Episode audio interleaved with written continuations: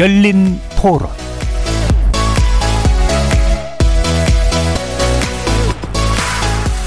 안녕하십니까. KBS 열린 토론 정준희입니다.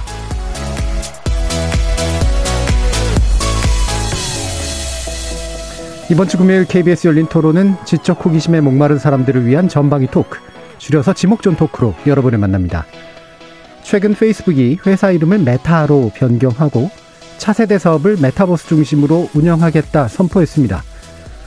이처럼 메타버스가 한참 떠오르는 아이템이다 보니 대선에 나선 유력 후보들도 메타버스를 활용하는 시도를 보이거나 메타버스 연계된 디지털 공약을 잇따라 내놓고 있을 정도죠. 관련 사업이 주목을 받으면서 관련 주도 연일 치솟고 있고요.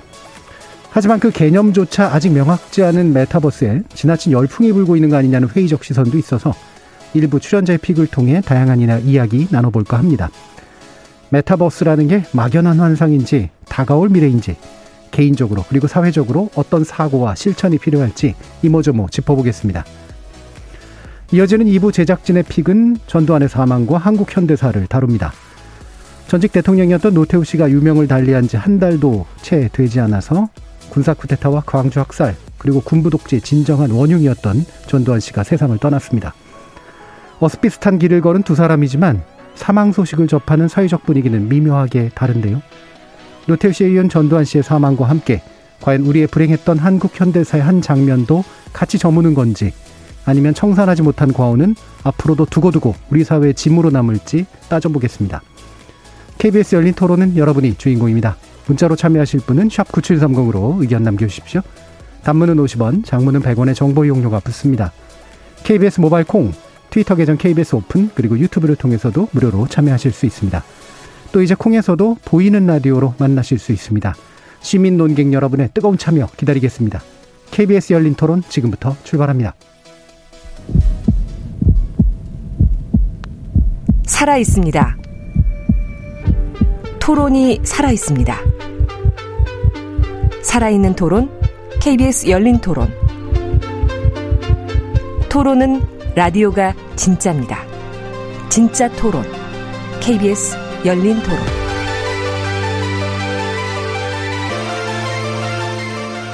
오늘 함께 해주시는 분들 소개해드리겠습니다. 나라를 걱정하는 과학자 이종필 건국대 교수 나오셨습니다. 안녕하세요. 이종필입니다. 사람, 사랑 공감의 소설가 서유미 작가 나오셨습니다. 안녕하세요. 서유미입니다. 규정을 거부한다. 한국 여성 변호사의 손정희 변호사 나오셨습니다. 안녕하세요. 손정입니다. 자, 그리고 오늘의 특별 게스트인데요. 신예를 벗어나서 주역으로 나서고 계시는 KBS 디지털 뉴스부 신지혜 기자 나오셨습니다. 네, 안녕하세요. 신지혜입니다. 자, 이렇게 물리학자, 소설가, 법률 전문가, 그리고 기자까지 각기 다른 전공, 개성, 지식을 가지신 네 분의 출연자와 함께 만들어가는 지적 호기심에 목마른 사람들을 위한 전방위 토크, 줄여서 지목전 토크, 제작진 픽 시작해 보겠습니다. KBS 열린 토론. 그 메타버스가 어떤 새로운 신산업의 뭐 여러 가지 한 장르라고 생각되긴 합니다. 근데 지금 시점에서는 지켜봐야 된다. 모르겠어요, 솔직히. 뭐 그게 뜬다고 하고 뭐 주식도 막 그냥 메타버스 쪽에 좀 뭐 돈이 많이 몰리는 것 같다. 메타버스 NFT 뭐 요새 뭐 2차 전지 요게 핫한 것 같다. 뭐 이 정도만 알지 뭐. 결국에는 뭐 사실 그 가상 세계에서 그런 거가 좀 뜰 것 같기는 유명한 분야긴 한데 아직 좀 감이 잘 안 오는 것 같아요. 그 메타버스가 사실은 VR로 끝나는 문제가 아니라 앞단에서 데이터 수집도 쭉 단계를 밟아오는 거거든. 근데 마치 메타버스가 하나의 4차 산업에 뭐 되게 대단한 것처럼 돼 있어 지금. 메타버스를 이렇게 국가가 미는 나라는 세계에서 찾아 찾아보세요. 우리나라밖에 없어. 체감하지 못하고 있는 것 같아요, 아직은. 그게 정확하게 어떻게 실생활에 적용이 되는 건지에 대한 어떤 그런 게 제대로 안 잡혀 있어요, 사실. 그래서 궁금하니까 중간 중간 기사를 찾아보기는 하지만 그게 단 것 같아요, 아직은. 대기업 면접도 메타버스로 요새 많이 보려고 하는 추세라고 하더라고요. 아무래도 비대면화가 계속 되다 보니까 좋은 방향성이라고 생각하는데 사실 코로나 전에는 그러지 않았는데 이렇게 된 것처럼 그런 것들도 어느 순간 당연시하게 되는 시대가 올 것 같아요. 만약에 자금적인 여유가 있다면은 저는 메타버스에 투자할 생각이 있어요. 예, 일부 출연자의 픽은 메타버스에 관련된 이야기를 나눌 텐데요. 이 박한선 박사님 부재하시는 중에 저희 신재 기자님이 이제 특별 손님으로 오셨는데 주제도 가져오셨어요. 디지털 뉴스부라 그런 건가요? 일부 그런 면이 좀 있습니다. 예, 예. 사실 제가 오늘 이 주제를 꼭 얘기해보고 싶었던 거는 제가 더 이상 못 알아듣는 뉴스가 있지 않았으면 하는 마음에서였어요. 음. 그러니까 메타버스 관련해서 뉴스가 나올 때마다 제가 못 알아듣고 있는 음. 제 자신을 발견하는 거예요. 예. 뭐 메타버스에서 돈을 받고 물건을 팔았다는데 대체 그게 뭔지 모르겠고 초등학생들이 코로나19 도중에 메타버스로 하루에 한 번씩 출근 도장을 찍는데요. 출석 예. 체크를 한대요. 그래서 학교는 안 가도 메타버스는 간다는데 이거에 대해서 너무 모르고 있는 것 같다는 생각이 들어가지고 음. 그래서 가져왔습니다. 예. 출연자의 픽은 보통 제일 잘하는 내용 가져오시는데. 제일 모르는 내용이에요. 다 같이 저도 배우기 위해서 예. 가져왔습니다. 자, 다 같- 근데 사실은 뭐 다른 분들도 얼굴이 누그러세요 지금. 저 기자님만 믿고 있었는데. 네. 아 정말 네. 예. 물론 이제 저희 그 이정필 교수님은 또 모든 걸 아는 물리학자이기 때문에 예, 메타버스에 대해서 상당히 또 조예가 깊으신 거로 저는 알고 있긴 합니다. 그래서 일단 아시는 교수님만 믿겠습니다. 자 메타버스가 이제 상상의 영역으로 일단 만약에 논의를 한다면 상상력의 영역으로 예, 서유미 작가님은 메타버스 경험은 해보셨어요? 저는 그 버스 안 탈래요. 이렇게 말씀하시는 분도 계실 수 있을 것 예. 같아요. 네, 실제로. 이거는 정말 그 어떤 기사의 제목이었는데요. 저는 너무 공감했어요. 저도 음. 정말 그 버스 안 탈 수 있다면 안 탈 수 있다면 안 타고 싶은데 생각해 보면은 그러니까 저도 좀 찾아보니까 의외로 우리가 되게 많이 활용하고 사용하고 있는 것 같긴 해요. 네, 네. 일단 기본적으로 이 메타버스 자체가 실제 세계랑 가상 세계를 둘 다 적극적으로 활용해서 상호 작용하는 공간이 이제 메타버스라고 하는데 아까 아이들 출석 체크 같은 네. 게 그냥 그런 프로그램에 들어가서 이제 우리 학교 가면 어 이렇게 이름 불러서 음, 체크하듯이 들어가서 이제 그냥 체크하는 거니까 사실 실생활에서 사용할 때는 안 어렵지만 밖에서 들으면 되게 뭔가 어디를 간다는 거지 이런 네. 생각할 수 있을 것 같은데 일단 기본적으로는 SNS가 저희한테 제일 가까운 메타버스일 것 같아요. 그러니까 실제로 우리가 어디 가서 사진도 찍고 네. 뭐 누구 만나는 거 이렇게 하고 그래서 올리는 것. 그러니까 이게 왜 가상일까 생각하는데 가만히 보면은 현실에 있는 것들 중에서 우리가 보여주고 싶은 것만 편집해서 만드는 이게 가상의 음. 환상의 세계거든요. 그래서 사람들이 그 사람에 대해서 이제 오해하게 만들기도 하고 혹은 환상을 품기도 하고 그래서 제가 가장 이제 많이 쓰는 건 아마도 어, SNS가 아닐까라는 생각이 들고 네. 그런 면에서 메타버스는 우리한테는 프로그램이나 기술로는 되게 어려운 거지만 사실 인간한테는 굉장히 오래된 욕망하고 연결되어 있는 것 같아요. 음, 욕망하고는 분명히 연결된 면이 네. 있고. 어, 제가 이제 그 개인적으로 윗세대와 아랫세대를 나눌 때 여러 가지 기준이 있는데 메타버스를 버스라고 보시는 분들이 있어요. 자, 윗세대는 일단 찍었고요. 자, 우리 아랫세대. 손정희 변호사. 저 최근에 해봤습니다. 왜냐하면 무슨 무슨 교육센터에서 초등학생들을 대상으로 신청하라고 해서 아바타를 이제 꾸미게 하고 이제 대회를 열은 거예요. 우리 남편의 주장에 하면 인프라 시범 테스트를 학생들한테 하는 것 같다라고 이제 얘기를 했고 네. 실제로 이제 불안전하더라고요. 잘 독자, 동작이 안 된다거나 화면이 깨져서 퀴즈 내용들이 잘 안 보인다거나 이런 오류가 좀 있었는데 했는데 되게 어려웠어요. 음. 내 아바타가 내 이렇게 이렇게 조- 작동하는 대로 가서 교실에 있는 칠판에 퀴즈 조합을 풀어서 방을 탈출하는 음. 그런 게임이었는데 근데 그런 거를 이제 학교 차원에서 또는 그런 학교가 연합된 교육센터에서 하는 거 보고 와 초등학생들이 먼저 하는구나 원래 초등학생이 해야 되는데 우리 아이도 어려워서 제가 대신 한번 해본 거거든요 아 우리 아이들은 친숙할 수밖에 없겠다 학교나 네. 이런 교육센터에서 이런 기회를 주니까 이제 일단은 아 메타버스 이제 곧 시작하겠다라는 생각을 했고요. 저는 메타버스는 그냥 가상현실, 뭐 VR 이런 걸로 생각하다 보니까 그냥 생각이 나는 거는 해봤죠. 포켓몬 잡는 거 가상현실. 아. 예. 포켓몬 같은 가상현실이라든가 이런 게 먼저. 네. 생각이 나서 또 드라마 영화를 보면은 얼핏 그런 가상현실이라든가 또 다른 동시간대 다른 공간에서의 어떤 존재에 대해서 이야기를 하고 이런 것들이 생각이 나서 아주 막 익숙하지 않거나 그런 상황은 아니고 여러 개를 조합하면 메타버스가 되는 기억들이 있어서 어, 곧 뭐할 수도 있겠다. 곧 어떤 굉장히 폭발적인 인기가 있을 수도 있겠다. 그런 생각을 해봤고 이 메타버스는 사실은 요즘에 정치권에서도 나오는 이야기잖아요. 그래서 사람들이 더 많이 검색하는 것 같기도 합니다. 네, 그런 면도 좀 있고요. 예. 아까 이제 그 게임 얘기를 해주셨는데, 어, 이게 AR하고 VR이 이제 또 약간 구분이 되잖아요. VR은 가상, 말 그대로 가상이고, AR은 증강. 음. 그래서 현실에다가 이제 뭔가 네. 가상을 덧붙인 거고. 근데 둘 중에 가상이라고 가상도 생각하셨네요. 있고 사실 음. AR도 그 예전에 왜 집에서 하는 게임기 같은 거 있잖아요. 체조하는 거 예, 예. 이런 것도 어떻게 보면 이 메타버스를 접목을 해서 내가 뭔가를 휘두르면 뭐 테니스도 치고 예. 운전도 하고 이런 게임을 생각하면 사실 우리가 아주 기초적인 수준으로 해본 것 같아요. 음, 예, 초보적인 수준에서는 해봤다. 자, 그럼 고급한 수준에서는 어떻습니까? 사실 저는 그 메타버스 서비스라고 이제 음. 출시된 것들 해보진 않았는데 그 뭐 이제 개인적인 어떤 뭐 이유를 들자면은 그 아직 그 인터페이스나 이런 게 제 취향이 좀 아닌 예, 예. 뭐 이런 것도 좀 있고 그럼 싸이월드 취향이신가요? 싸이월드 같은 거를 제 취향에 좀 안 맞는 것 같아요. 아, 예, 그런 게안 맞는다. 네, 네, 네. 네. 아직 좀 뭐 로블록스나 이제 이런 거 예, 예. 보더라도 그렇죠. 로블록스가 사이버하고 네, 좀. 좀 약간 내 취향은 아닌 것 같다는 음. 생각이 좀 들고 음. 어 그리고 나이도 좀 먹은 것 같고요. 그 메타 메타 뭐 메타라는 말이 약간 좀 초월적이다 이제 이런 의미가 있잖아요. 예. 그러니까 한 단계 좀좀 다른 차원에서 이렇게 조망한다는 어떤 그런 의미가 있는데 거기에 이제 유니버스의 버스를 붙여서 음. 메타버스라고 얘기를 하는데 이게 사전적으로 말하자면은 좀 초월적인 어떤 새로운 우주라는 의미죠. 근데 그게 지금 현재 시점에서는 이제 거기에 디지털이라는 어떤 조건이 사실 들어가 있는 거고. 네. 그러니까 디지털로 구축한 초월적인 어떤 뭐 음. 우주, 초월적 세계. 어, 그런 그러니까 그 이전에 썼던 가상 세계나 아니면은 이제 뭐 디지털 트윈이나 이런 것들을 좀 포괄하는 그런 개념이고 이게 뭐 사실 뭐 디지털 트윈 같은 것만 하더라도 그럼 이- 이런 게 이제 개념 정의가 잘 됐냐면 또 그렇지도 않거든요. 예.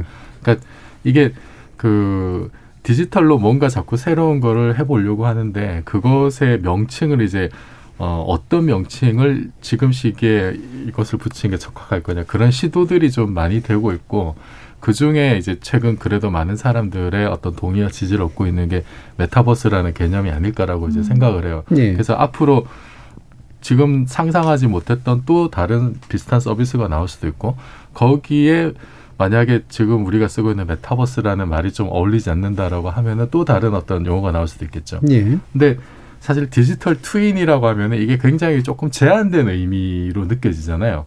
근데 메타버스라고 하면은 이게 이제 유니버스를 음. 상당히 포괄적인 어떤 그좀 그 포용성이 크기 때문에 한동안은 좀 이 개념으로 가지 않을까라는 생각이 좀 들긴 합니다. 저는. 예. 그 과거 이제 사이버 스페이스라고 불렀던 이제 가상 공간에 네. 대한 명칭 대상은 이제 비슷한 거긴 한데 좀 더 어, 명확하게 좀 얘기하고 좀 더 포괄적이고 이런 네. 것들로 이제 지금 다시 한번 옮겨갔다 네. 이렇게 보시는 건데요.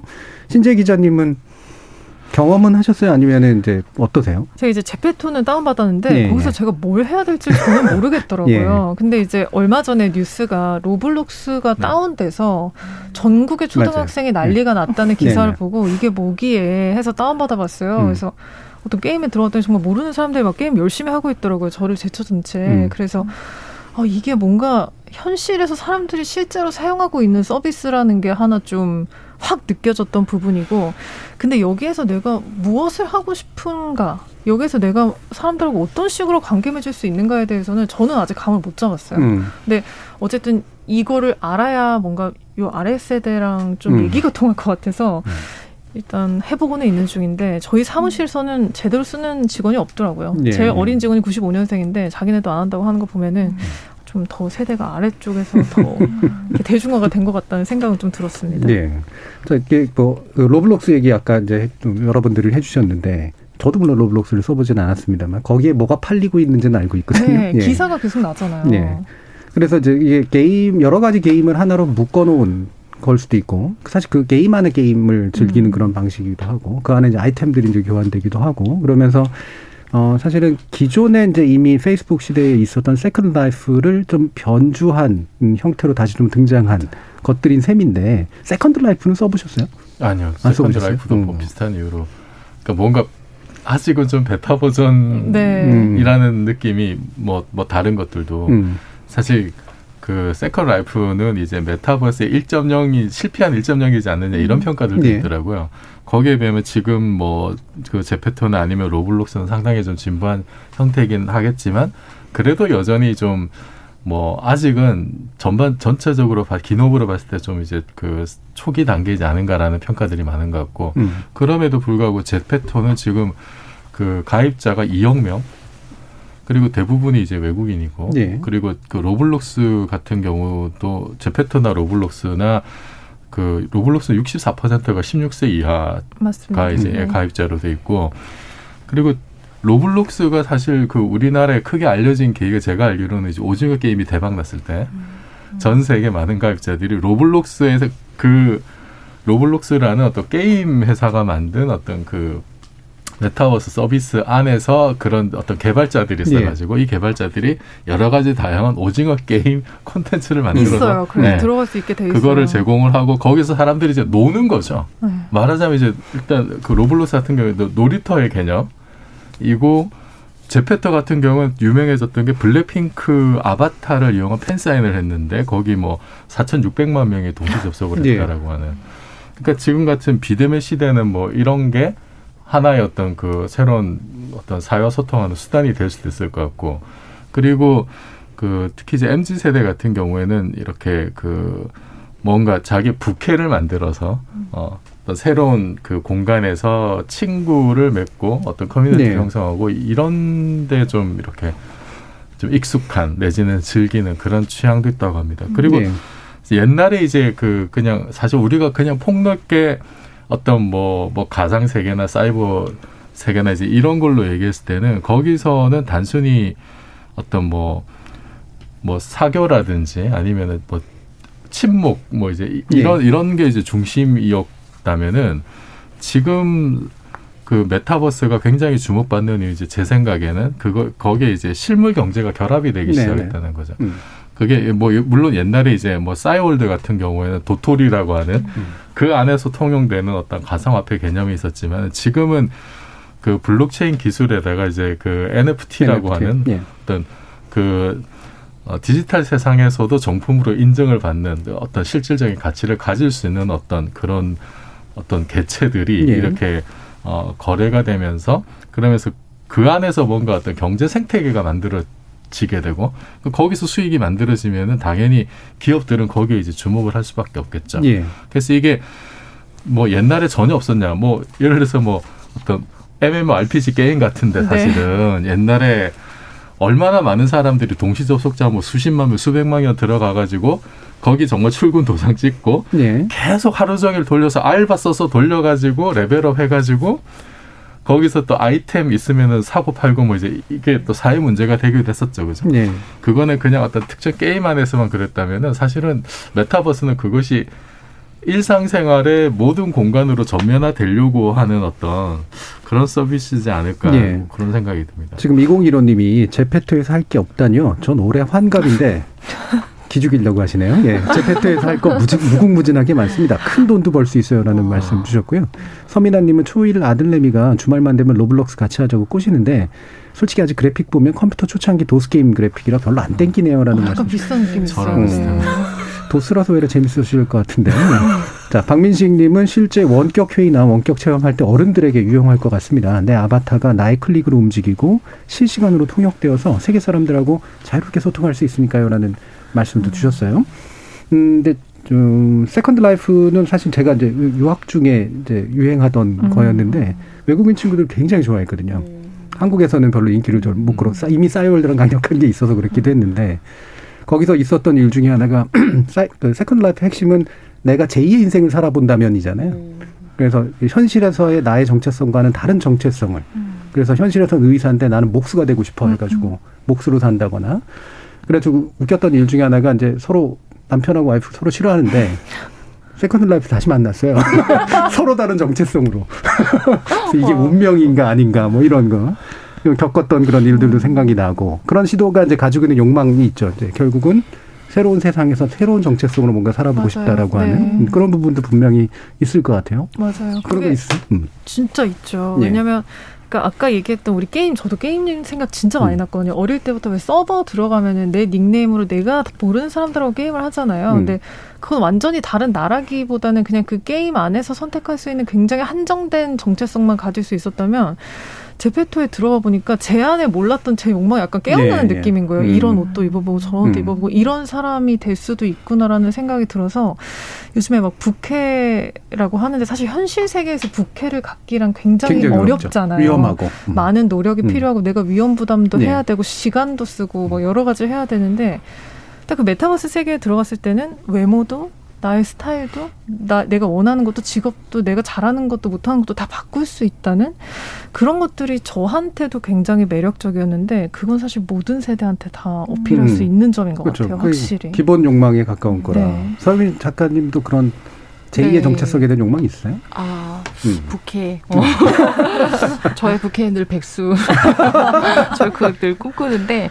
그 그러니까 들어가서 예전- 계속 노, 그냥 백수하는 어, 거예요? 재밌게 노는 거예요. 재밌게. 놀아도 돼요. 재밌게. 네. 그러니까 제가 현실에서 잘 안 하는 스포츠 맞아요. 이런 거, 막 서핑도 해보고 전 사실 현실에선 전혀 할 생각이 없는데 예, 예, 예. 가서는 되게 멋있게 음. 막 리듬 체조 이런 것도.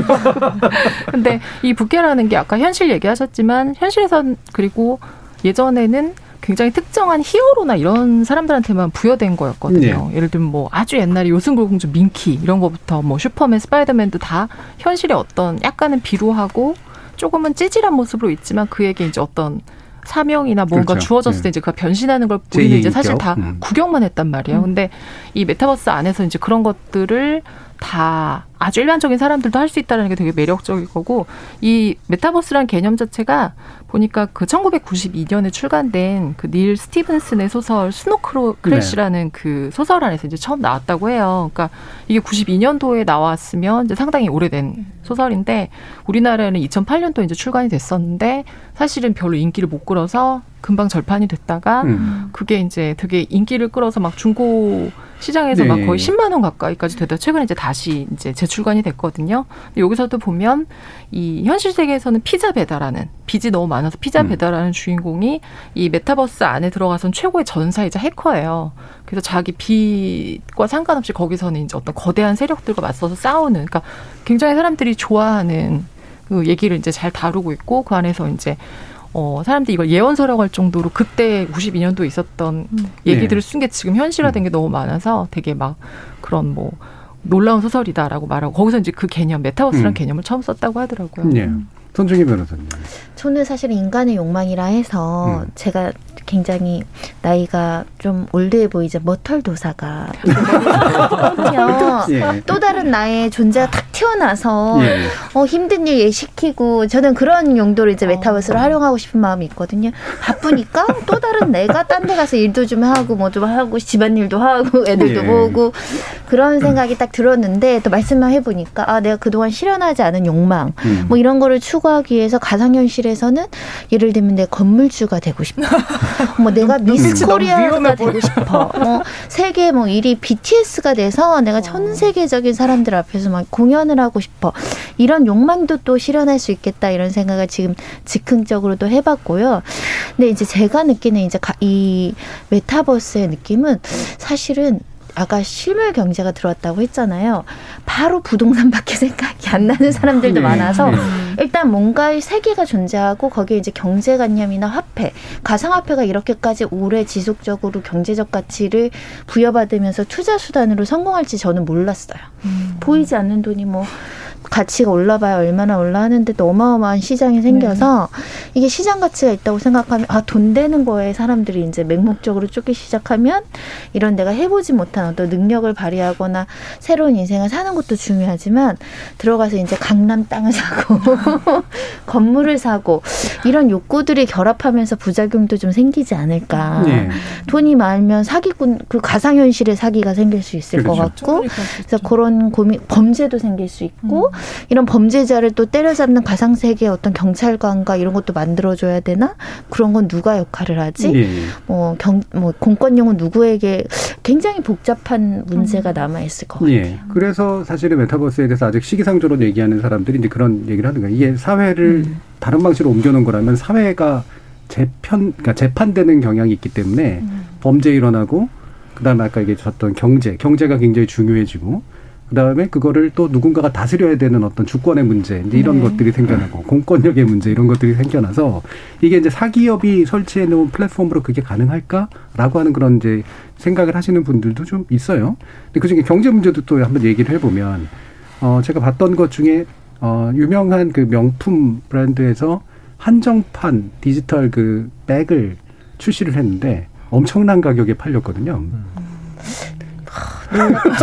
저는 뺄 가격은 못 들었고 땅이 뭐 20억인가 30억이 예, 부동산도 그런데 어. 이게 음. 그냥 일반 회사가 투자했으면 또 모르겠으나 일반인이 2, 30억을 투자하는 사람은 과연 미래 가치에 대한 얼마나 확 신이 있어서 이걸 투자했을까 일단 그 고민을 해봤고요. 재미삼아 예. 한 200만 원 정도는 음. 투자해보실 여지도 있는데 이 시장을 확실히 믿는 사람들도 존재하나 보다 그런 생각을 해봤는데 백은 더 놀라우네요. 예. 네. 그래서 이제 NFT 이런 게 또 중요한 게 이제 네. 그게 또 복제품하고 달라야 되기 때문에 네. 짝퉁과 진퉁을 구별해 줘야 어, 되고. 직접 들고 다니는 것도 이렇게 비싸게들 사시고 싶긴 한데 아무튼 그래서 그 이런 새로운 어떤 게임 같이 보이기도 하고 뭐 놀이 같아 보이기도 하는데 어떤 사람들이 이게 실제로 어, 투자 가치가 있기 때문에 성공한다는 확신을 가지고 지금 굉장히 전략적으로 접근하는 거잖아요. 음. 그래서 굉장히 좀 신기합니다. 예, 메타버스 로펌 만드셔야 될 것 같긴 네. 해요. 사무실 여셔가지고 만약에 이 메타버스 지금 뭐 이미 뭐 세계적인 회사들이나 뭐 예. 많은 기업들이 투자를 하고 있어서 저희 회사에 투자해 주시면 가상 현실에서의 법률도 저희가 재정비를 해드리겠습니다. 신재 기자님 취재하시면서 이게 지금 열풍이 부는 네. 특히나 뭐 대선 후보도 그러고 뭐 이제 사실 잘 모르면서 하는 말들 엄청나게 많잖아요. 맞아요. 그럼 그러니까 어떻게 보세요? 그러니까 실제로 그래서 거품은 거품이 아니냐라는 음. 얘기도 나오는 것 같더라고요. 근데 말씀하신 대로 저는 대선 국면에서 갑자기 모든 후보가 과학기술 얘기를 꺼내면서 네. 메타버스에서 뭔가를 하자고 하고 메타버스에서 만나자고 하는 것이 아 진짜 이게 트렌드가 되기는 됐나 트렌드 보다. 진짜 많은 사람들에게 관심을 끄니까 정치권에서도 음. 이 얘기를 하는구나라는 생각은 드는데요. 근데 아직은 그러니까 메타버스가 과연 무엇이냐에 대해서도 우리가 잘 모르는 채로 예. 정치권이 좀 일단은 그 용어를 선점하는 경쟁에 뛰어들었다는 생각을 하고요. 음. 그리고 이제 한국 게임학회에서도 토론회를 좀 관련해서 했다고 하더라고요. 아무래도 게임이 메타버스랑 워낙 네. 밀접하게 들어가 있다 보니까 근데 거기 발제문이 제가 되게 인상 깊어서 하나 가져왔는데요. 그러니까 코로나19 팬데믹에 메타버스가 급부상하긴 했는데 그게 냉정한 분석의 대상이 아니라 이미 추종의 대상이 음. 됐다. 근데 그렇게 된 이유는 뭔가가 될 것 같다는 거품 때문이다라는 발제문이 있었어요. 그래서 사실은 지금 아까 우리가 AR, VR도 좀 얘기 나왔지만 메타버스가 과연 AR과 VR과 무엇이 다르냐 음. 이런 것에 대한 탐구 혹은 연구가 없이 일단은 사기업이 만들어 놓은 판에 돈이 되고 돈이 될 것 같으니까 모두가 몰려가서 일단 이게 무엇인지 생각하지 않고 그것을 키우겠습니다라고 말하는 그런 분위기가 조금은 있는 것 같고요. 음. 아까 이제 메타버스 법률 관련해서 재정비 음. 하신다고 하셨잖아요. 근데 제도도 지금 미비하기는 해요. 미비하죠. 음. 그래서 그 얘기도 좀 나눠보면 좋을 것 같은 것이 그러니까 이용자의 대다수가 다 청소년이고 굉장히 다수가 또 여자 청소년이라고 예. 하더라고요. 그래서 보면은 이제 제페토 같은 경우에는 7살에서 12살이 50%, 13세에서 18세가 20%라고 하고요. 그리고 로블록스 같은 경우에는 7살에서 12살이 49%, 그리고 13살에서 18살이 12.9%로 과반이라고 해요. 그리고 제페토 같은 경우는 여자가 77%, 음. 로블록스는 여자가 55%. 음. 여기서 이제 뭐 성희롱, 그렇죠. 스토킹? 예, 예. 예. 뭐 유사 음. 행위 이런 것들이 발생을 하는데 이게 어느 나라가 만든 서비스도 아니고 그렇죠. 전 세계 사용자들은 모이고 근데 나는 이런 일을 당했을 때 어떻게 대처해야 되고 누가 이걸 처벌해 주느냐에 대한 명확한 규정이 없다는 거예요. 음. 근데 문제는 이게 그냥 온라인에서 하고 끝나는 일이면 되는데 이 메타버스가 현실하고 연결이 돼 있으니까 이 서비스 자체는 뭔가 가상적인데 경험 자체는 되게 실제적이라는 거예요. 그래서 그 부분에 대해서 아직 정비가 안 되는데 일단은 정치권이나 뭐 경제계에서 이거를 너무 많이 호명하는 것이 확실히 좀 거품이 끼어 있는 것 같기는 하다는 생각이 저는 좀 들었습니다. 예. 이게 사실 또 미국의 건국 과정이나 이런 거 생각해 보면 법이 먼저 들어가서 건국을 한 건 아니기 때문에 그렇죠. 그렇죠. 이제 무법의 어떤 천지를 살다가 이제 뭔가가 구축이 되잖아요. 그래서 정치인들이 뭐 법 다 만들어 놓고 물론 메타버스를 해야 된다 이렇게 얘기할 수는 없겠지만 문제는 이제 일어날 수- 일들은 이제 예상을 할 필요는 분명히 맞아요. 있겠죠. 실제로 네. 일어나고 있는 일들도 있고. 이종규 교수님은 이제 사실 제가 뉴턴의 그 주식 투자 실패 이후로 물리학자한테 경제는 잘 안 물어보긴 하는데, 예, 지금 이런 열풍들 어떻게 보세요? 저는 그 어떤 초기에 어, 거쳐갈 수밖에 없는 어떤 음. 그 성장통이지 않을까라는 생각이 들어요. 그 어떤 어떤 분야든 새로운 어떤 시장이 하나 열리기 시작하면은 그러면은 사실 좀 어, 이전에 비해서 어, 이 약간 거품이 아니야라는 생각이 들 정도의 어떤 관심과 투자가 또 들어가야 그 처음에 어떤 생태계가 구성이 된다라든지 아니면은 뭐 좀 자금이 없는 벤처들이 이렇게 많이 모여들어서 어떤 혁신적인 서비스를 내는 이런 게 또 가능하니까 저는 초기에 이게 뭐 굉장히 성숙해 있는데 근데 거기서 이미 검증이 끝났는데 이제 계속 이제 투기가 이루어진다면은 문제겠지만 지금은 제 생각에는 이게 초기이기 때문에 좀 어, 어느 정도는 감수해야 될 어떤 음. 그 위험이지 않을까라는 생각이 들고 그런데 이제 왜 이렇게 많이들 모여들까? 제 생각에는 어 이게 무슨 특정 회사 뭐 이번 이번에 이제 메타로 이름을 바꾼 뭐 페이스북이 음. 그러면은 과연 어뭐 10년 뒤에도 성공적인 그 메타버스 서비스를 제공할 것이냐, 제페토가 얼마나 갈 것이냐 이런 구체적인 회사와 구체적인 서비스가 뭐 미래 어떻게 될 것이냐를 전망하는 거는 지금 굉장히 불안정하죠. 사실. 그렇죠. 음. 예. 불안정한데 그런데 우리가 4차 산업혁명이라는 얘기를 쭉 이제 해오면서 그- 뭐 그것도 거품일 수 있겠습니다만 어쨌든 지금 우리가 뭐 팬, 특히 이제 팬데믹 겪으면서 우리가 깨달은 게 아, 이제 세상은 정말로 디지털 중심으로 재편이 되고 있구나. 이거는 제 생각에 거부할 수 없는 변화인 거예요. 맞아요. 그러니까 그 이름이 명칭이 뭐가 됐든 그게 뭐 디지털 툰이 됐든 뭐 메타버스가 됐든 아니면은 더 찬란한 어떤 새로운 명칭이 나오든 간에 그 실체적인 어떤 의미로서 디지털로 새로운 세상을 만들려고 한다. 이, 이 본질은 변하지 않을 것 같거든요. 예. 저도 그렇게 생각하는 네, 게 명칭은 무엇이 됐든 간에 닷컴 버블이 버블로 끝난 건 맞지만 그 뒤로 닷컴이 없어진 건 아니잖아요. 거기서 예. 생겨난 구글이나 아마존 지금 세상을 그렇죠. 지배하고 있는 거예요, 예. 사실은. 그래서 이 초기의 현상, 초기의 거품 현상과 그러나 그 밑에 저류로 흐르는 네. 어떤 변화의 과정 이건 좀 구분해서 볼 필요가 분명히 있을 것 같아요. 작가님 버스 안 탈 수 없을 것 같은데요. 언젠가 우리가 다 타고 있을 것 같은데요. 우리나라가 제일 먼저 탈 수 있어요. 맞아요. 아니, 근데 네. 실제로 저희 시어머님이 이제 58, 57년생, 56년생이신데 교회를 되게 열심히 다니세요. 근데 얼마 전에 교회 모임을 메타버스로 하기로 했다고. 예. 어, 뭐 어떻게 해야 되냐고 저한테 물어보시는데 저도 음. 잘 모르니까. 아니 근데 어머니 거기 뭐 어린이들이 많아요. 이랬더니 다 동년배신데 음, 음. 코로나라서 만날 수가 없으니 그걸로 하자고 하셨다는 거예요. 그래서 줌으로 하시면 되지 않아요? 그랬더니 아 요즘에는 줌 안 하고 메타버스로 해야 된다고 하셔서 예. 야 조만간 나도 회사 회의를 이렇게 하자는 공지를 받을 수 있겠다는 생각은 했어요. 예. 그 메타버스를 이제 아마 어, 남편분이 다시 대신해 준다거나 뭐 여러 가지 일들이 있을 것 같은데. 메타버스도 예상하지 않은 메타버스에 대한 아주 증폭적인 그 기대가 아마 코로나19로부터 시작한 예. 것 같긴 맞아요. 한데, 근데 우리가 준비되지 않은 기술적으로도 성숙하지 않았을 뿐만 아니라 사회적으로도 이게 메타버스를 어떻게 해야 되고 어디에 접목할지 모르는 상황에서 여기저기서 메타버스를 보니까 어르신도 하고 여기 초등학생들도 하고 있고 해서 사실은 욕구는 많은데 또 막상 인프라는 안 돼 있는 느낌이 들어요. 예. 예. 음. 지금 7606님께서 의심이 많은 건지 는 모르겠지만 현실의 탈을 쓴 가상의 보이스 피싱 세계가 아닐까 생각합니다라는 말씀 주셨고요. 코리아 래퍼님은 메타버스가 가상현실 차원을 넘어서 금융, 교육, 의료 등 블록체인 기술과 결합하여 발전할 것입니다 라는 긍정적인 전망도 해주셨고 최세영님은 메타가 뜨길래 자회사 오큘러스에서 내놓은 오큘러스 퀘스트 2를 구입해서 사용해 보니 VR 메타버스 세계가 벌써 우리 우리 앞에 우리 와 있다라는 걸 느꼈습니다라는 말씀을 주셨습니다. 그러면서 레디 플레이어 원의 세계가 도래했다는 거 음. 어, 플레이해 보면서 실감합니다라는 말씀도 주셨어요. 레디 플레이어 원 굉장히 괜찮은 영화였었는데 보셨어요? 네. 음. 그러니까 이게 사실은 레디 플레이어 원이 뭐 지금 메타버스를 구현한 이제 영화 그렇죠. 매트릭스도 그렇고요. 예. 어, 그런 가장 뭐 대표적인 메타버스가 뭐냐고 하면 Ready Player One 한번 봐봐지. 그렇죠. 이렇게 하면 가장 확실할 것 같고 오큘러스 퀘스트 2는 이제 페이스북에서 이렇게 인수해가지고 음.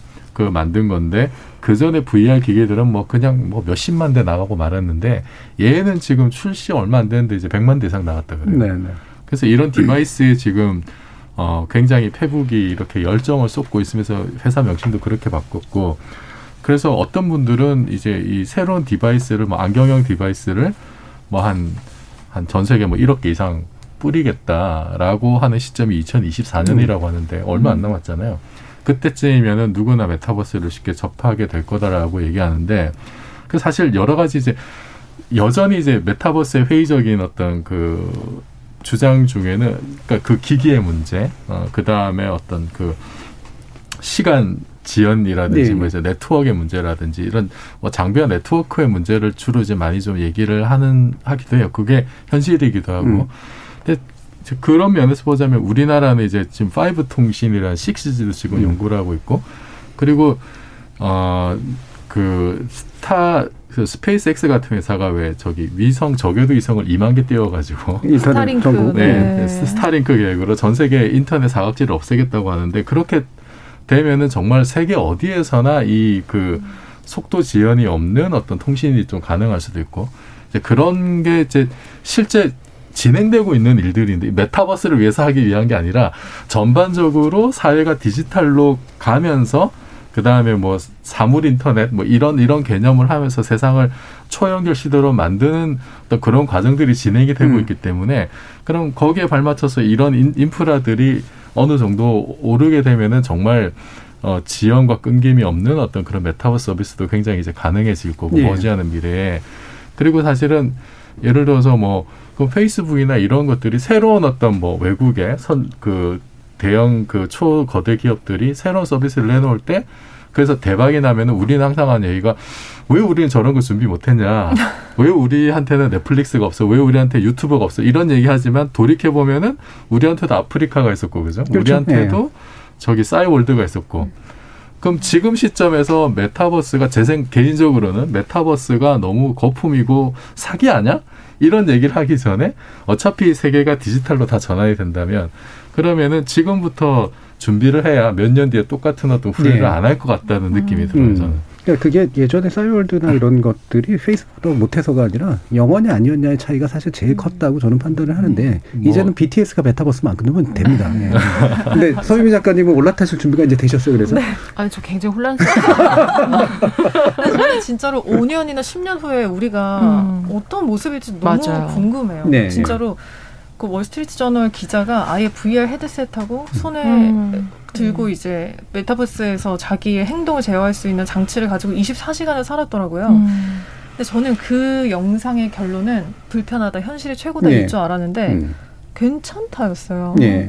괜찮고 할 수 있는 게 많고 뭐 이런저런 변화들이 가능할 것 같다는 거여서 저는 이제 저희도 나중에 라디오를 다섯이서 또 5년 뒤에 하게 되면 예. 그냥 이런 스튜디오가 아니라 음. 뭐 그냥 가상 세계에서 각자의 장비를 각자 집에서 가지고 송출도 할 수 있으려나 이런 생각도 들고 예.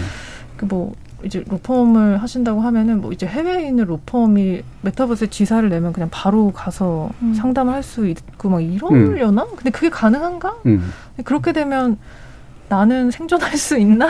약간 여러 가지 고민이 좀 들긴 네. 하더라고. 요 궁금해요. 어떤 네. 형태로 우리가 살게 될지. 보통 인지론에서 보면 이 몰입은 현실하고 똑같을수록 몰입이 높아지는 것도 있지만 몰입된 세계에 자기가 몰입하면은 사실 그 세계를 세계로 인식하게 되는 경향이 네. 있거든요. 음. 그래서 이게 주도권이 어디로 넘어가느냐 이제 음. 문제일 것 같은데 여전히 혼란스러우신 작가님은 어, 네.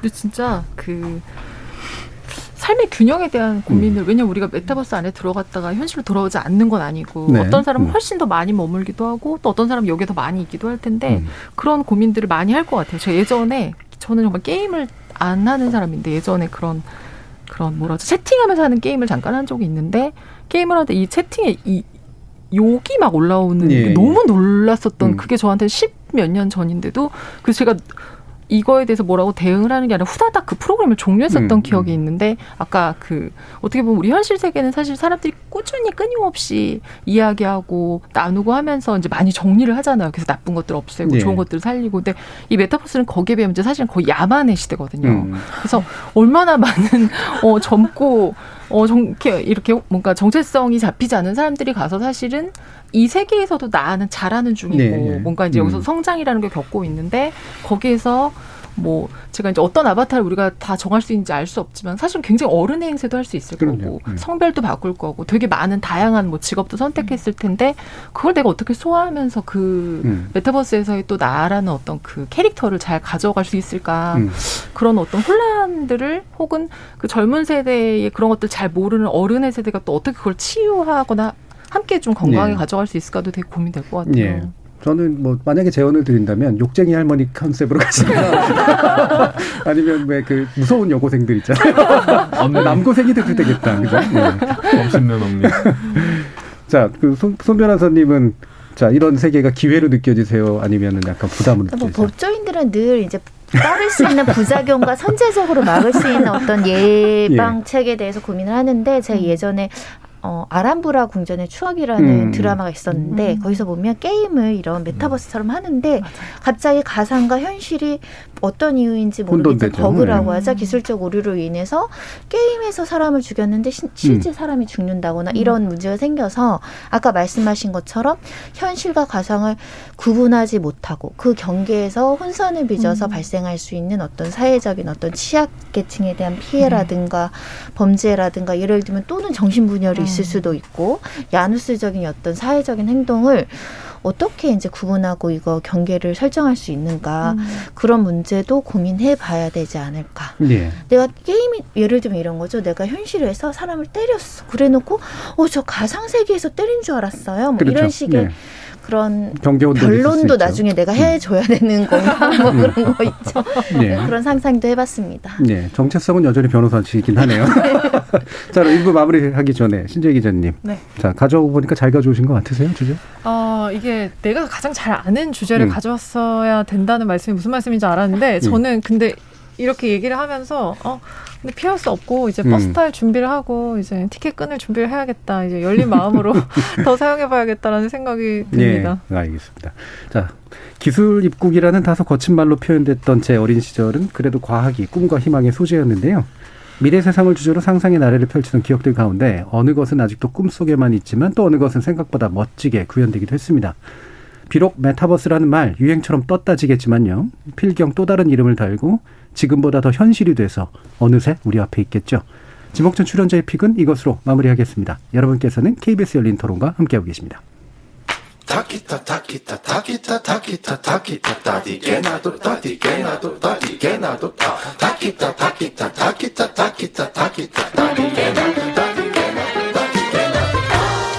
물음표가 느낌표로 바뀌는 순간 KBS 열린 토론. 진실을 좀 밝히고 돌아가셨으면 좋지 않았나. 노태우 씨는 아들이나 본인이 이제 사과를 했고 전두환 씨는 가족이나 본인도 사과를 안 했으니까 국민들이 용납을 못하는 거겠죠. 아이 한마디로 나쁘죠. 자기가 통치하는 동안 일을 일어났으면 해명을 하고 불미스러운 일이 있었으면 사죄도 하고 그게 지도자의 덕목 아니에요. 우리 사회에 역사적으로 검은 그림자를 많이 드리웠고 또 지역적인 그런 그 앙금도 깊게 만들었고 그 양반 하실 적에 사실 다 물가고 뭐고 잘했어요. 이런 일로 해서 지금 안 좋은 대우를 받으니까 마음이 그래요. 그냥. 좀 사람답게 사- 사는 게 중요하구나. 뭐 그런 깨달음을 줬겠죠. 반면교사. 그냥 학교 다닐 때 그냥 역사로 많이 배워서 그 분이 별로 안 좋다는 것만 알고 있어요. 참된 어른으로서 자신의 잘못을 인정하고 뉘우치는 게 좋은 사과 방법이라고 생각하는데 그거 없이 무책임한 어른이 되지 않았나 생각합니다. 지적 호기심에 목마른 사람들을 위한 전방위 토크 제2부 제작진의 픽은 전두환 씨 사망이 남긴 것에 대한 것인데요. KBS 디지털 뉴스배 신주혜 기자, 물리학자이신 이종필 건국대 상호교양대 교수, 소설가 서유미 작가, 손중희 변호사 이렇게 네 분과 함께하고 있습니다. 어, 지난번에도 공교롭게 어, 저희가 이맘때쯤 해서 또 이 이야기를 했는데 벌써 한 달 정도 지나면서 어, 전두환 씨 사망에 대한 이야기를 또 하게 됐습니다.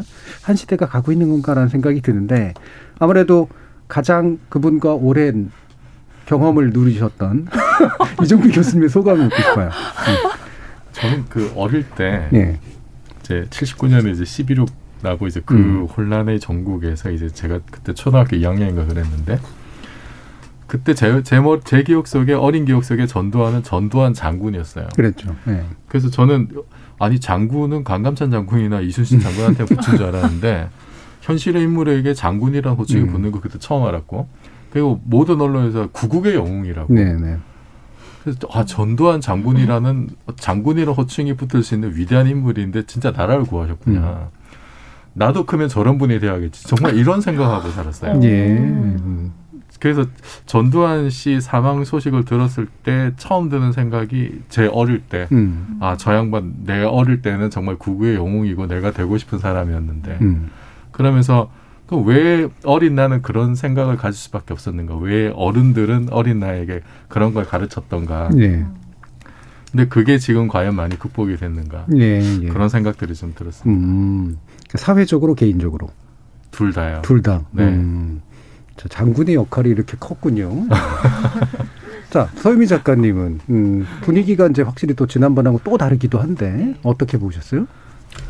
어, 국민들이 진짜 굉장히 좀 분노도 하고 되게 허탈했던 것 같아요. 음. 그러니까 다들 저런 인간이 자연사하는 나라에서 살고 있다는 게 되게 수치스럽다라는 생각을 많이 했었던 것 같아요. 그러니까 예. 사는 동안도 되게 사유 없이 살았고 죽을 때는 사과 없이 죽었고 음.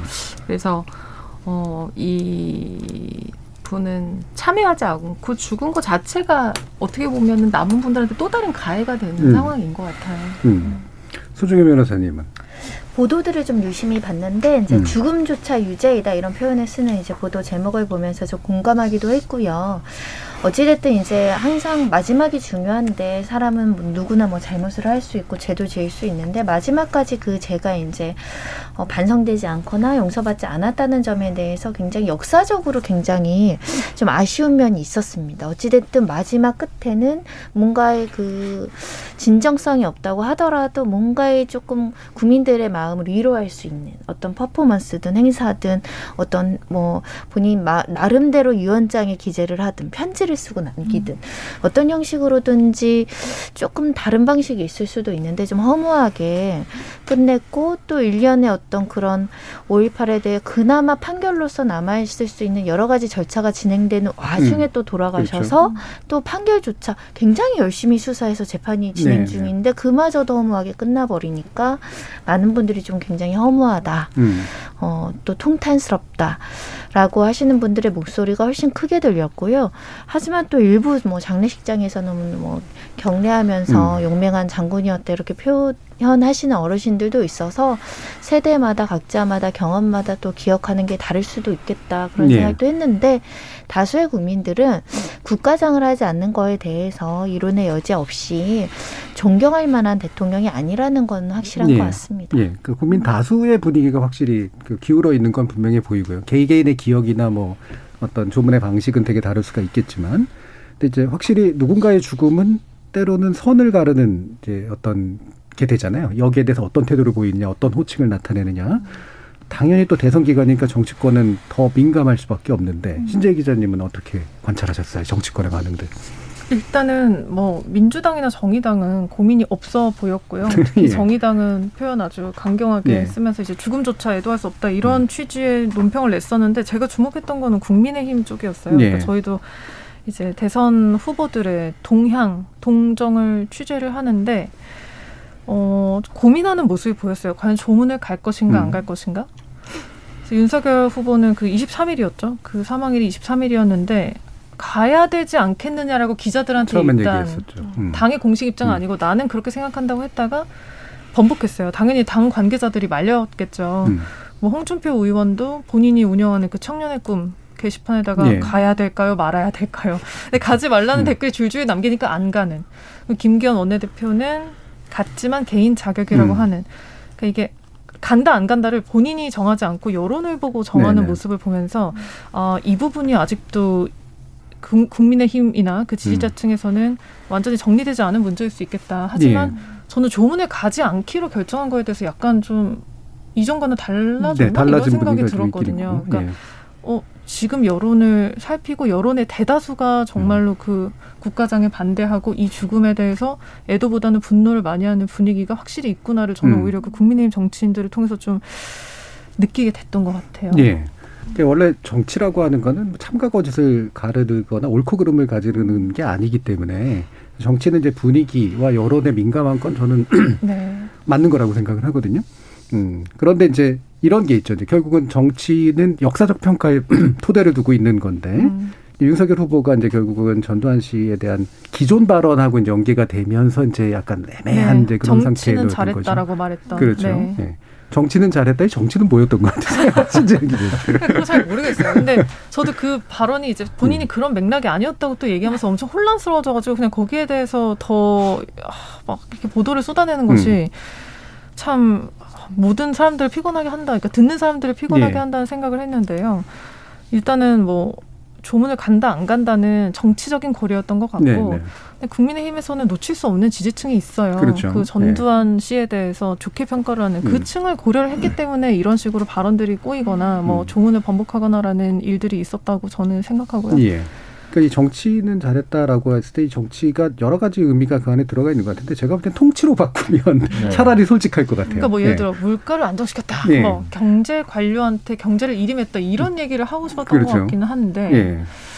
논란을 빚었죠. 그러니까 이를테면 이제 우리가 민주사회인데 민주주의를 엎은 사람을 두고 그 정치를 잘했다라고 네. 얘기하는 건 좀 아무래도 이상하고 네. 그렇죠? 음. 그 이제 그 윤석열 후보의 발언 앞부분에 나온 게 그거죠. 뭐뭐 쿠데타나 5.18은 그렇지만 예. 음. 정치는 잘했다라고 하면서 뭐 전문가들 자기가 잘 모니까 전문가들 다 이렇게 일임을 했고 군대 생활을 하다 보니 그런 조직 문화에 익숙해서 그런 조직을 잘 이끌었다 이제 네. 이런 거였어요.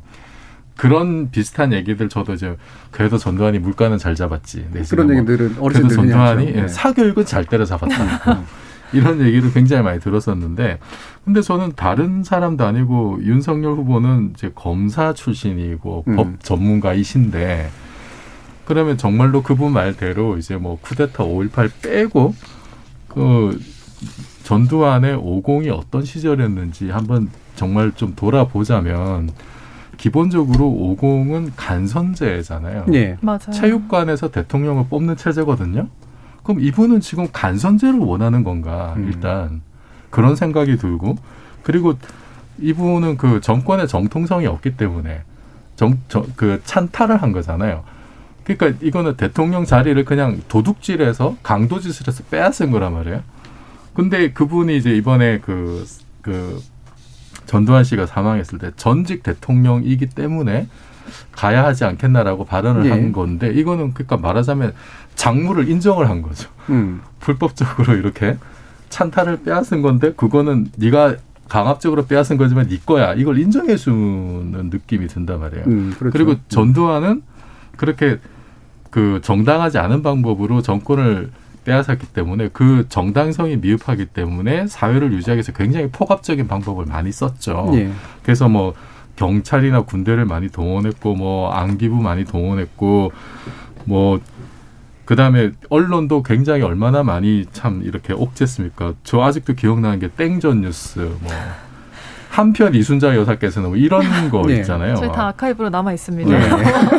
그리고 저기 뭐 음반마다 다 건전가요 실었죠. 예. 검열 어마어마했었고 어, 이런 시대 이런 시대를 불과 몇십 년 거쳤는데 우리가 지금 BTS랑 예? 오징어 게임을 배출하고 있다는 게 놀라울 정도예요, 음. 사실은. 그래서 과연 정말 정치를 잘했다고 하는 게 지- 진짜 50 시대 전반에 대한 어떤 성찰이 있는 건가? 음. 그런데 이분이 그냥 말 실수인 것이 아니라 정치를 잘했다라는 것과 전직 대통령으로 진짜 인정을 하고 그 이거는 이제 정말 진심이라는 거죠. 제가. 예. 진심으로 이분은 전두환 대통령 저- 전두환을 대통령으로서 존경을 하는 마음을 가지고 있는 건가라는 생각이 음. 들어서 굉장히 어 이런 분이 근데 지금 유력한 대권 후보인 거는 상당히 좀 민주주의 위기 상황인가라는 생각도 좀 들어요. 예. 지금 김정훈님은 성찰 없는 죽음은 그조차 유죄라는 심상정 의원의 말이 제일 기억에 남는다는 말씀 주셨고요. 황정현님은 죽은 인간은 불쌍하지만 그가 살았던 삶의 궤적이 저주스럽습니다. 마지막까지 반성 없는 모습은 아쉬움을 넘어 분노가 치미기도 합니다라는 그런 이야기도 주셨는데 이게 이제 흔히 뭐 공과 뭐 이런 얘기를 합니다만 사실 이 역사적 평가인 거잖아요. 역사적 평가를 명확히 하느냐 그렇지 않느냐 굉장히 중요한 문제라 역사적 평가를 할 때 이거 퍼센티지로 나누면 안 되거든요. 95% 잘못했고 5% 잘했고 이런 식으로 가면 안 되고 본질과 이제 부차적인 것들은 이제 구분을 해야 되는데 어, 다른 또 분들은 어떤 본질을 보시고 어떤 부차적인 것들이 눈에 띄세요? 손정일 변호사님. 저는 이 죽음을 보면서 아 죄송합니다. 직업적 특성이 또 나왔는데 사법적 정의가 정말 중요하다. 네네네. 사실은 만약에 어, 그 내란 음모죄에 대해서 사면되지 않았더라면 대통령의 권한으로 풀어주지 않았더라면 지금도 끝까지 반성 안 하고 사과를 안 했을까? 음.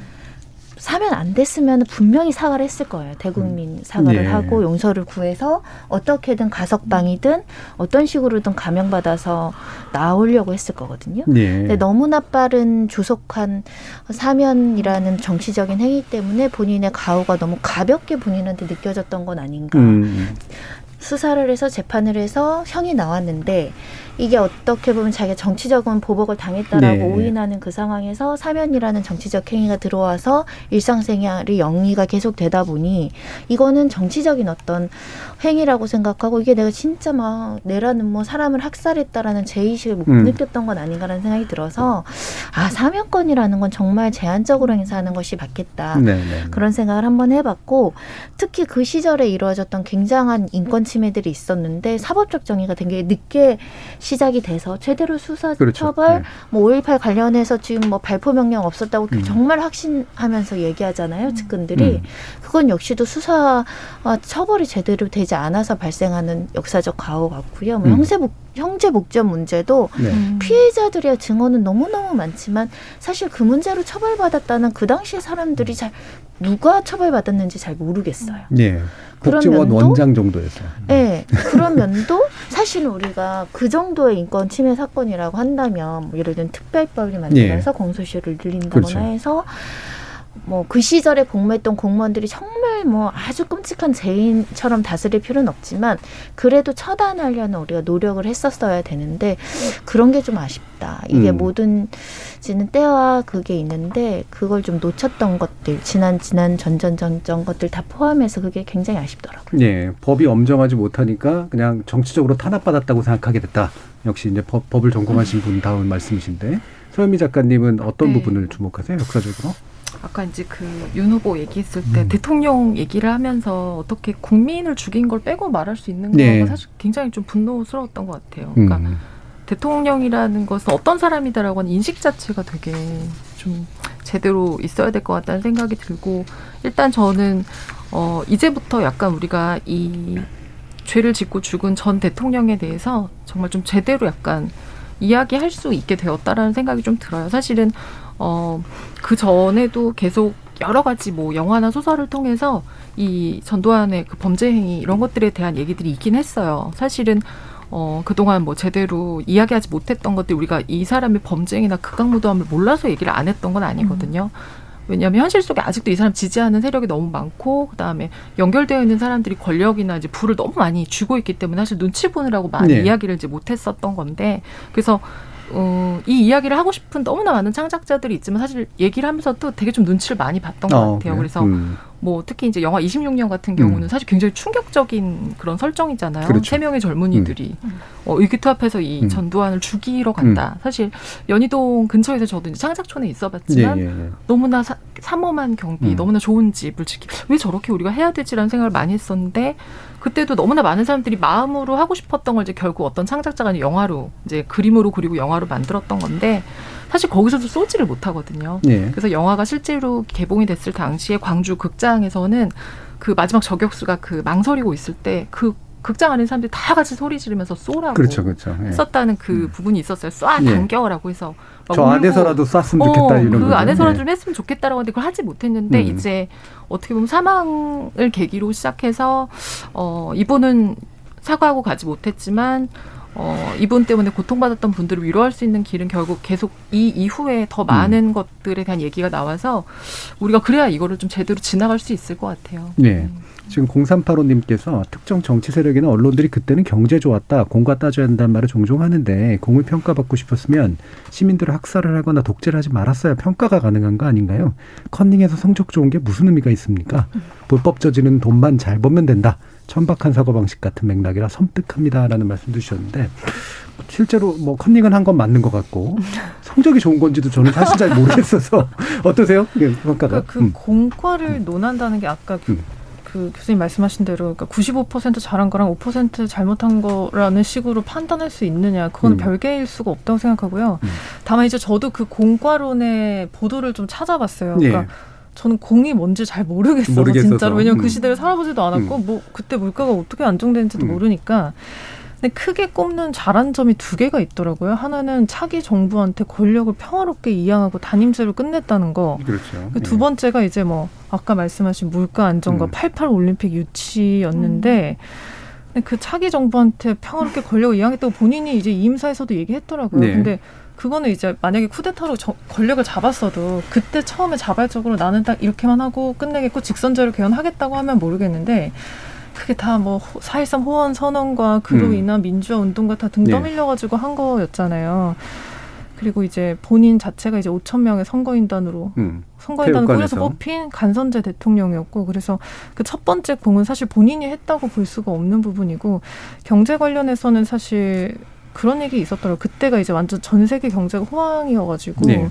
삼저 그러니까 저물가, 저유가, 저달러 이게 작용을 했었다고 음. 얘기를 하는데 그러니까 그거를 과연 그러니까 공으로 봐서 음.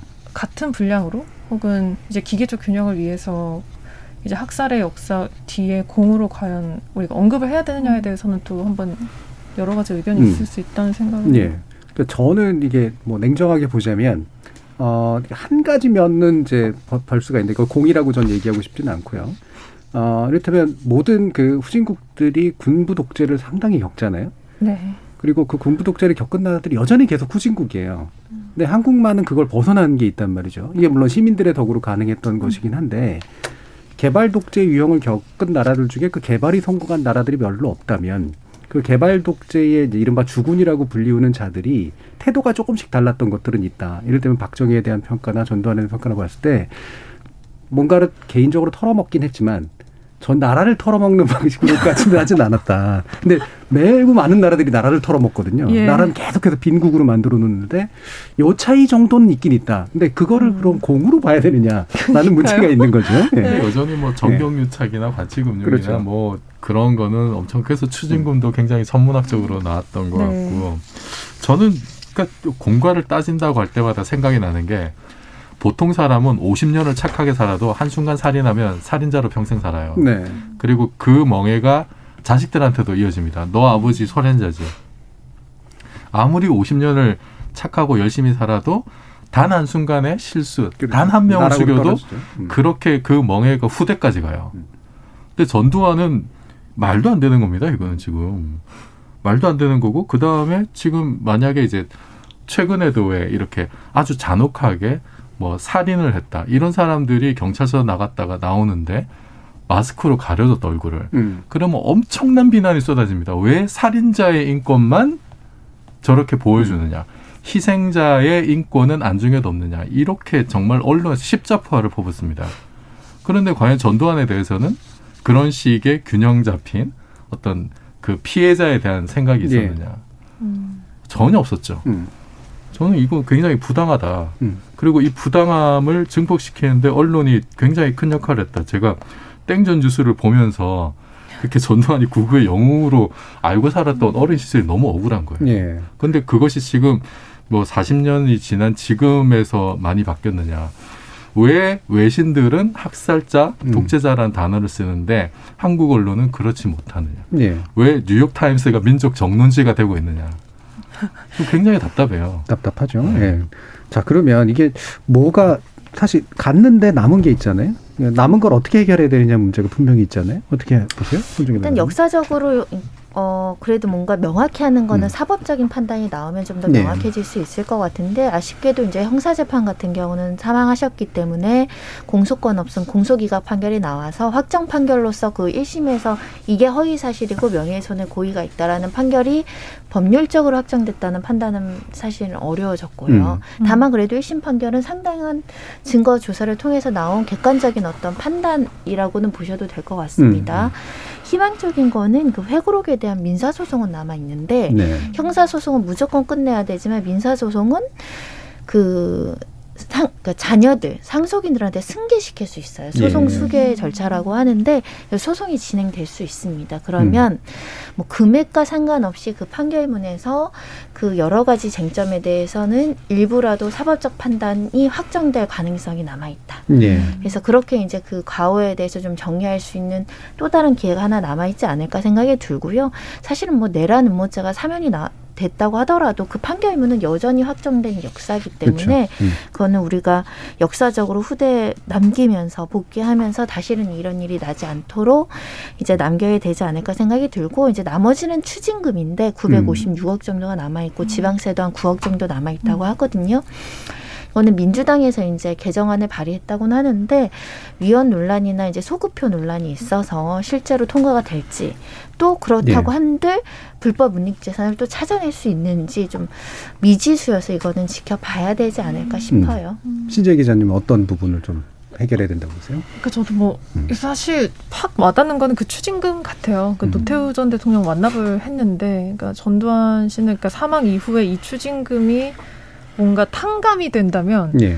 그러니까 그 역사적 과오와 뭐 죄값도 같이 날아가는 것처럼 좀 그렇죠. 보이는데, 음. 그러니까 법적으로 쉽지 않은 것 같기는 해요. 음. 근데 변호사님 말씀하신 것처럼 더불어민주당에서 뭐 법 개정을 준비한다고 보도는 났더라고요. 음. 그러니까 전두환 끝장 환수법이라고 해서 이게 법에 보면은 몰수 판결을 받으면은 그거를 이제 사망 이후에도 뭐 유족의 재산 같은 거를 추징을 할 수가 있는 그러니까 몰수를 할 수가 있는데 이게 네. 추징 판결을 받으면 사망을 한 이후에는 그 재산을 정부가 이렇게 몰수를 할 수가 없다고 하더라고요. 음. 근데 그 부분을 이제 좀 바꾸겠다는 건데 이게 이제 가능하기를 바라는 사람들은 많은 것 같지만 실제로 가능한가 변호사님 말씀처럼 뭐 위헌 얘기도 있을 수 있고 해서 현실성은 좀 사실 유족들의 판단이 굉장히 중요한데 뭐 유족들은 또 면자제 금지니까 왜 본인들한테 이렇게 예. 명예를 씌우냐고 할 수 있으나 본인도 역사적 판단이 대상이 될 수 있습니다. 어느 음. 분이 유족들 너희도 너희들이라도 사죄를 털어서라도 추징금 상당액을 사에 기부해라. 그러면 사실 유가족들로서도 어느 음. 정도의 이제 명예감을 유지할 수 있거든요. 그런 어떤 차선책 뭐 그런 것도 있지 않을까. 그러니까 아버지의 어떤 가오긴 하지만 그래도 아버지의 네. 가오로 본인들이 어찌됐든 호의호식한 세월이 있잖아요. 그걸 좀 반환할 수 있는 방안이 없을까 싶어요. 음. 저 마지막으로 사실 어, 대중의 기억 속에 남는 거는 좋은 문학 작품으로 인물에 대한 평가가 남거든요. 삼국지라든가 이런 거 보면 어떻게 그 어떤 문학 작품 내지 어떤 예술 작품으로 이 사람에 대한 역사적 평가가 남기를 바라시나요, 소영 작가님? 아, 이 사람에 대해서 사실 쓴다라는 건 어려울 것 같아요. 네. 그냥 완전 절대 악처럼 나오지 않을까 음. 싶어서. 근데 어, 어떤 그 되게 진한 잉크 같은 악이 퍼져서 되게 많은 사람들의 삶에 오점을 남기고 네, 네, 네. 씻을 수 없는 상처를 남기는 이야기들을 결국 할 수 있을 거고.